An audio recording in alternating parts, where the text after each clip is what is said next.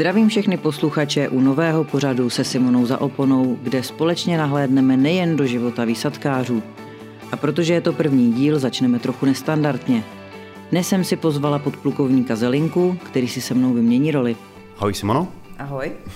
Dneska jsme tady sešli kvůli tomu, že rozjíždíme pilotní projekt podcastu se Simonou za oponou a jakožto pilotní díl nemůže být s nikým jiným než s tebou, která potom budeš spovídat všechny možný zajímavý výsadkáře a výsadkářky v Chrudimi.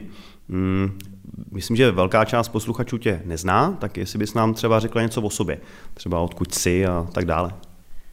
Tak eh, pocházím ze Soběslavy, což je takový menší město, dá se říct okres Tábor, takže mm-hmm. Táborsko, Jižní Čechy. Eh, díky takový eh, náhodě, který se říká oddělení pro výběr personálu, mm-hmm. jsem, se, jsem se po základním kurzu dostala do Strakonic, mm-hmm. takže jsem kariéru začínala hlavně tam. A pak nějakou schodou několika okolností jsem se dostala do Chrudivy. Mm-hmm. Možná uh, bys si měla říct uh, posluchačům, že jsi nebyla vždycky důstojnicí, tak je, bys... uh, Samozřejmě, mám to vyšláplý, dá se říct úplně od, od spodu. Od píky. takže od nejnižších hodností až, uh, až do těch zlatých. Mm-hmm. Um, v těch strakonicích, co jsi tam vlastně dělala a co jsi pak dělala tady, než se stala tou tiskovou informační důstojnicí výsadky pluku? Tak do Strakoně jsem nastupovala jako řidič specialista. Mm-hmm. Specialista byl v tom, že jsem byla vidový průzkum. Mm-hmm. Pak jsem byla povýšená na operátora specialistu, mm-hmm. takže RFky a vysílačky. Eh, pak tam byla ta aparatura vzdušného pozorovatele, mm-hmm. takže opět nějaký vidový průzkum. A s touhletou funkcí jsem se tam rozloučila a pak jsem šla teda do Chrudimy. Mm-hmm. A pokud tě teda evidentně nebavil videový průzkum, a co tě vlastně přivedlo do Chrudimy? Eh, tak eh, jednak eh, mě ta práce úplně neuspokojovala. Mm-hmm. Nebylo to tak akční, jak jsem si asi představovala, žádná G.I. Jane to nebyla. Takže jednak taková ta akčnější práce, pak samozřejmě prestiž výsadkářů, protože červený barety, to už vlastně od toho základního výcviku, tak kdo měl červený baret, tak byl samozřejmě víc než všichni ostatní. Máme všichni. Eh, no a nějaká taková asi sebereflexe, jakože by to chtělo se někam posouvat, mhm. nezůstat mm-hmm. na nějakém jakoby jednom místě, takže i se někam posunout. Takže Jasně. jsem šla na výběrové řízení, mm-hmm. který teda se mi povedlo na poprvé mm-hmm. a pak jsem nastoupila. Mm-hmm. Um, co si proto musela udělat, aby si v tom výběrovém řízení uspěla? Jak si vlastně se třeba připravovala? nebo? Díky tomu, že jsem začala studovat eh, na vejšce tělesnou výchovu, mm-hmm. Tak eh, nějaký ty předpoklady toho sportu tam byly a samozřejmě jsem si zjistila, co budu potřebovat mm-hmm. a nějakým způsobem systematicky jsem se na to připravovala. Uh, dejme tomu tři měsíce, mm-hmm. to mhm. mohlo tak jakoby být cílený vyloženě k těm, k těm výběrovkám. Jasně, jasně. Um, co, co za disciplíny si zkoušela, na co se zaměřovala, abys tam uspěla?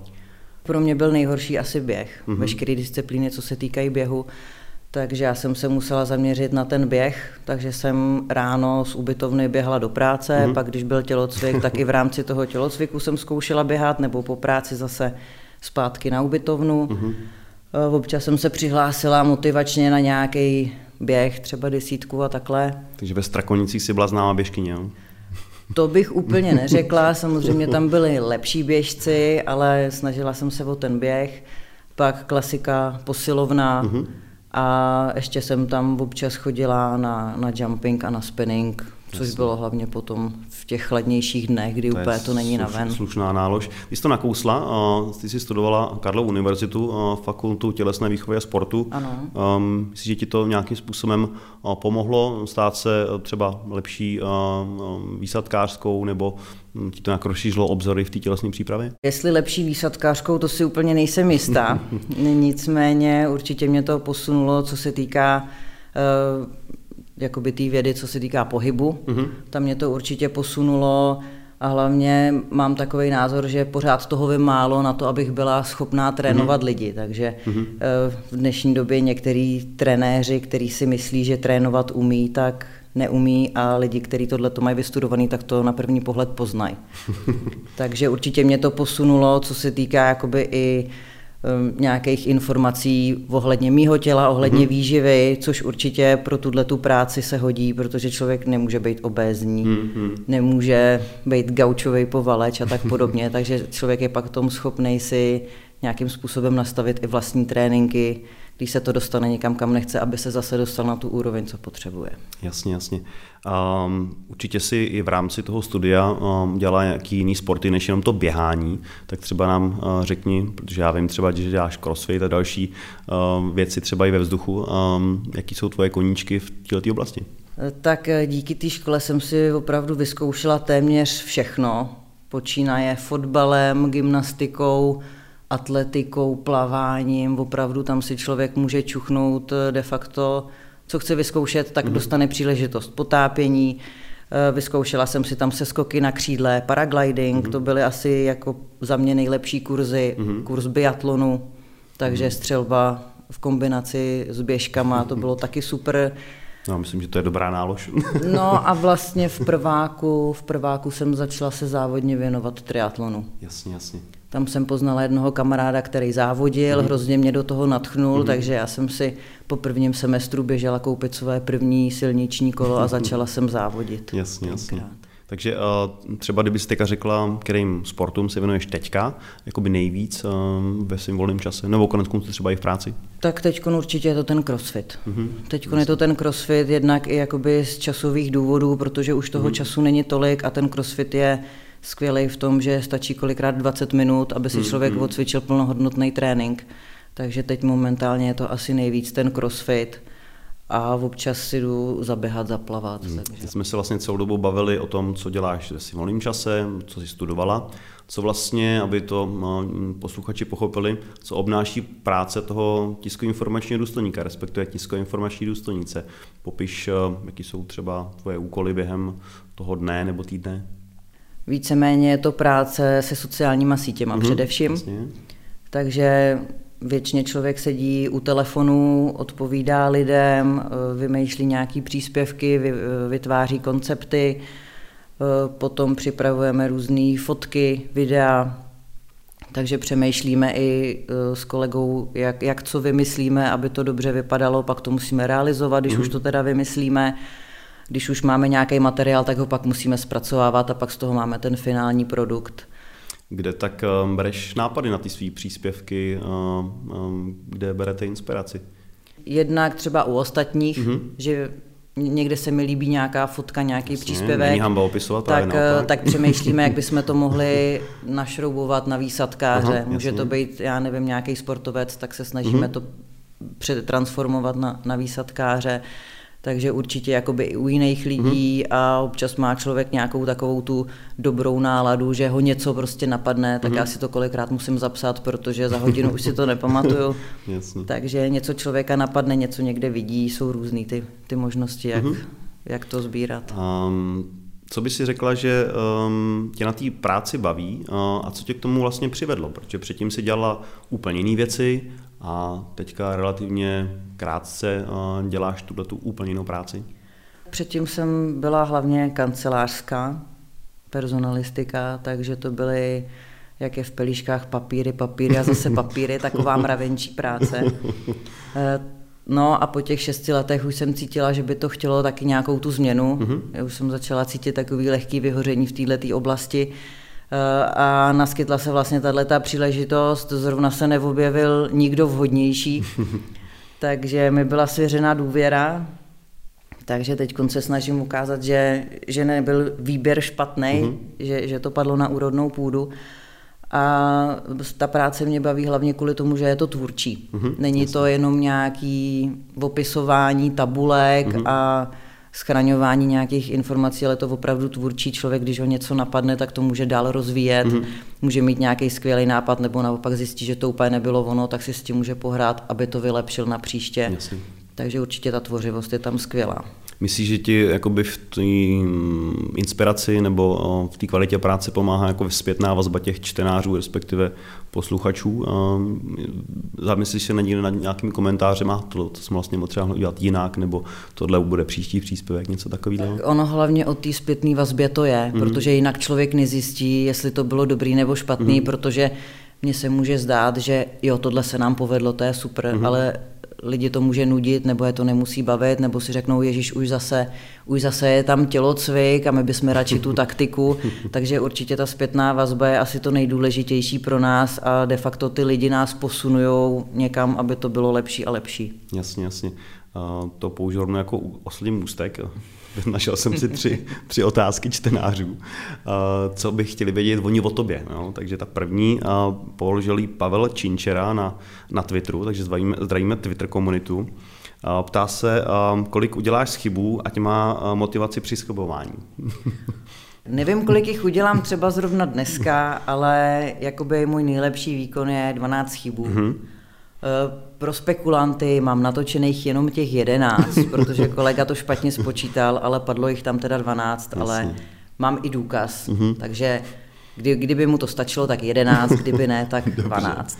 Jinak pro asi posluchače je důležitý, že pro 12 přítahů na hrazdě je i v mužské kategorii za jedna, by pro výsadkáře v první A ještě kategorii. doplním, že jsou striktní, nejsou to ty naše crossfitácký, jsou opravdu jsou dobrý, ale na jiné věci, než potřebujeme v armádě.